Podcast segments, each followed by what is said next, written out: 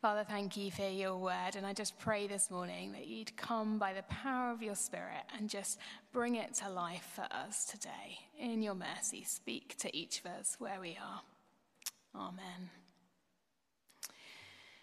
So we've had the challenge in that reading to pay careful attention to what we've heard so we don't drift away.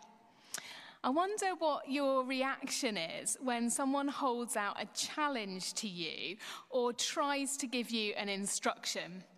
Some people lap it up, don't they? You know, like life's great learners, they kind of almost enjoy being told new things all the time and what to do.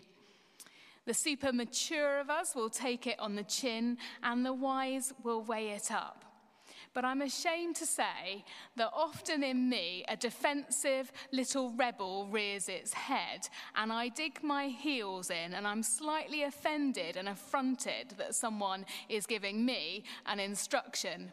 And stubbornly, I often want to ignore it. Of course, there are many variables, aren't there, in these situations, like who's giving the instruction what's it actually about? Uh, what side of the bed did I wake up in that morning? You know, am I in a good mood? But my suspicion is that many of us in West London are quite uh, fiercely independent, that we need to loosen our grip on our pride before we can hear instructions from others.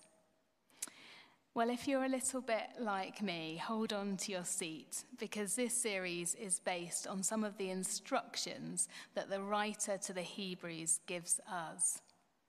But bear with it because you're going to discover that the writer delivers the instructions not with a ticking off, not with a message of you must try harder, not with further rules on how to live life but by painting a fresh vision of Jesus. And in fact, it's this vision of Jesus who loves us so deeply, who says to us, My burden is easy and my yoke, my yoke is easy, my burden is light. This Jesus who one day will meet us face to face. It's this vision of Jesus out of which all the instructions in the book flow. And I guess for me, I've been praying that um, out of this lockdown now, wouldn't it be wonderful if each of us came out of it with a fresher vision of Jesus, a brighter, clearer picture of who Jesus is? Because it's utterly transformative when a fresh vision of Jesus is before us. Now, the book of Hebrews is a bit of a wake up call. Um, it is saying to us, keep your eyes fixed on this Jesus. And we all need that wake up call because there are so many things that happen in life that mean that our focus easily drifts away from Jesus and onto other things. One preacher said it uh, quite uh, beautifully. He said this He said, Hebrews is a tonic to the spiritually debilitated an exhortation to the spiritually struggling, and a challenge to the spiritually complacent.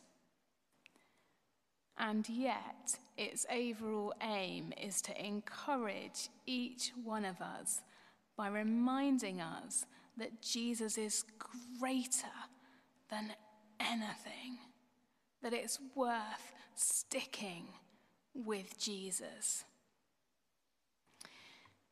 Now, in some ways, the book of Hebrews is a little bit mysterious. There's a lot we don't know about it. We don't know who wrote it, we don't know who it was written to, and we don't know on what occasion it was written for. But we do know some things. We know that the author assumed that the readers had a really good understanding of the Jewish faith, and we know that its message is very clear. It says that Jesus is totally supreme, that nothing compares to Jesus.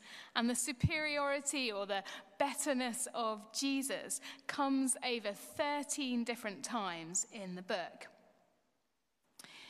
It's very likely that the author was addressing perhaps people who were a little bit disillusioned with following Jesus. They were perhaps asking, is it, is it worth the trouble to follow him? And it's very likely that some of those people were drifting back to old ways, perhaps back to their old religions, and were generally giving up. And so the author's desperately wanting to remind them that actually they're on the winning side spiritually, that they just need to take a fresh look at Jesus. Because after all, if we're going to stake our lives on Jesus, then we do need to be sure, don't we? We need to be sure of who Jesus is. And of course, something incredible happens when we have a fresh vision of Jesus in front of our eyes. It means that we can indeed cope with the pressures of life that come upon us.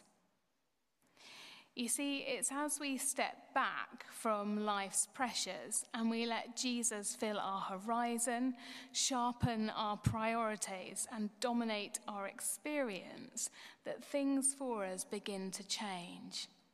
I wonder if you've experienced that. I wonder if that's part of your testimony. That actually, as you've looked afresh at Jesus, your perspective has changed. Things in you get changed. You're lifted out of the present moment, of the present pressures surrounding you, and you're lifted to what's beyond, to God's help and God's peace. It's been a super tough week, hasn't it? Really tough in many ways for many of us. But there's something incredible when we stop and place the things we cannot control into Jesus' loving hands that happens. For our anxious thoughts get stilled and our feet get steadied. I took a, a, walk with one person from our church, socially distanced, around uh, the park um, a few days back. And as we were walking, we were sharing some of our sort of, I guess, a little bit of anxiety over our parenting, how we were doing with that at this time. And we were sort of sharing some of our, our different struggles in that and being honest with each other. And as we walked, uh, the dear person walking, and she just, as we walked, she just started praying out truths of who Jesus was. And she proclaimed Jesus as king and that Jesus loved our children and that Jesus was with us in this. And she just started declaring the truths of who Jesus was. And it transformed how we felt and how we were in that conversation and lifted our focus onto Jesus. And wouldn't you love to grow in being the people whose focus is on Jesus more and more during this season? And so we hear, we find ourselves in Hebrews, and the writer is painting this picture of Jesus. The writer tells us that Jesus is better than the angels. The writer is going to go on and tell us that Jesus is better than Moses. Moses represented the prophets. And then he's going to go on and tell us that Jesus is better than Aaron, who represented the priests. But in our passage today, he's saying Jesus is better than the angels. I wonder what we would need to say in West London today. What would we need to declare that Jesus is better than? We might want to say Jesus is better, as good as these things are. We might want to say that Jesus is better than money, that Jesus is better than new and interesting experiences, uh, that Jesus is better than fine wine. Uh, maybe on the chat, what, what would you want to declare that Jesus is better than? Jesus is better anything, what do we need to declare in West London today that Jesus is better than? And perhaps if you're on Zoom, you can put some things in the chat. But for those listening to this passage right now in the book of Hebrews, they just needed to know for a moment that Jesus was better than the angels. Maybe in that time, that the angels were really important in the Jewish faith. They were incredible beings that were around the throne of God. They came as messengers to God's people. And they might have been tempted to think that Jesus was just like another angel. And so the writer just really needs to quickly address that and say to them, Jesus is even better than the angels. Jesus is superior to anything and everything. Yes, angels are great, but Jesus is even better. And so he says four things, and we're just really quickly going to look at those. Verses five to six, the writer says, Jesus is the Son. He's the firstborn. He's the utter supreme being. The angels worship him. Verses 7 to 9, they say Jesus is the king. He has an everlasting kingdom. The angels are just mere messengers of that kingdom. In verses 10 to 12, says Jesus is the creator that we admire. In an ever changing world, Jesus remains the same and lives forevermore. And in verses 13 to 14, Jesus has a position of authority that the angels do not have. Jesus sits on the throne. He is co ruler with the Father and the Spirit. He sits on the throne. The angels are just the ones sent to serve. And although we might not be in danger of thinking angels are better than Jesus, we are in danger of often in our actions and our weakness and our lethargy and our apathy and our tiredness to things before Jesus from time to time, if we're honest. And we too just need to be brought back to that picture of who Jesus is that he is the utter supreme one, that he is the king of the kingdom of God, that he is everlasting, that he's the creator that we admire, that he's the Alpha and the Omega. He was there at the beginning, he's there forevermore. He sits on the throne, and one day every knee will bow. Jesus is the best. And so the writer goes on, and as we enter those first few verses of chapter 2, he says, You've heard this message. You know who Jesus is. You know the salvation that Jesus has won for you, that he invites you to be part of the kingdom of God with him. Don't forget that message that you have heard and you've heard it from eyewitnesses, and you know the written accounts of the signs and wonders that were brought about to show who this Jesus was. And as we head through this series in Hebrews, I just um, had this word God gave me uh, quite a while ago now of this need to sort of be increasingly intentional in my Christian faith if I'm going to grow with God. And um, being intentional in our faith isn't about all of us uh, following exactly the same rule or pattern. You know, like the vicar says, right, I'm reading through, I'm trying to read through the, the New Testament in three months. So I think all of you guys should read through the te- New Testament in three months. No, like for some of you, you need to read the Old Testament because you haven't read it before. Some of you need to just spend loads of time just meditating and being in the Gospels and reading them slowly because we're all in different kind of places on different journeys with God in our faith. Being intentional isn't isn't about us all doing the same thing.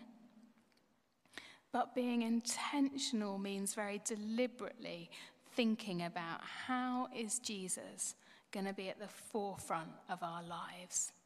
How are we going to focus on Jesus?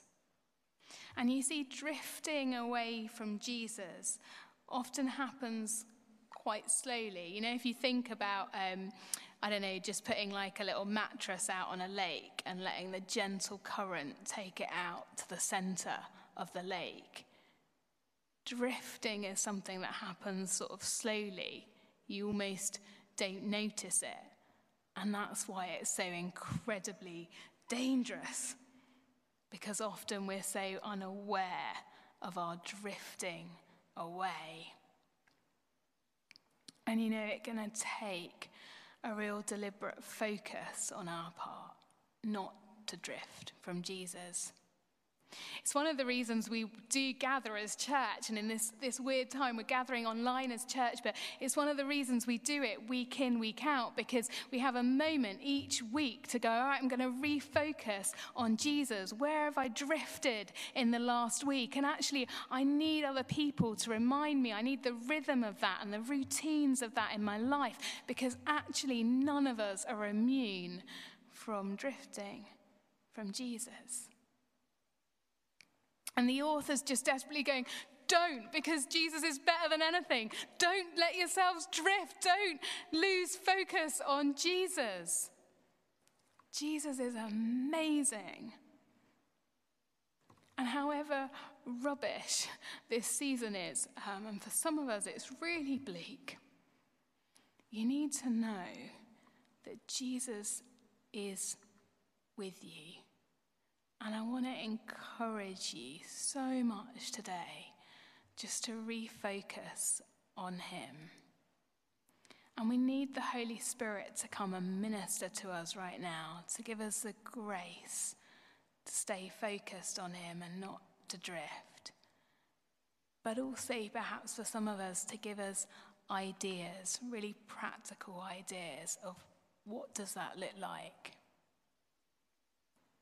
and talking about it with others can be so helpful. I started talking to the PCC about this idea of I want to talk more about what it means to be intentional, and um, and I was sharing that idea with them. And then uh, this was a few months back. I had to meet one of them in the building, so we were looking at. Um, the quinquennial inspection, and we were just talking about the building, and it was Peter that I met. And Peter said, Nicola, you've been saying be intentional, so let's just pray as we start this conversation.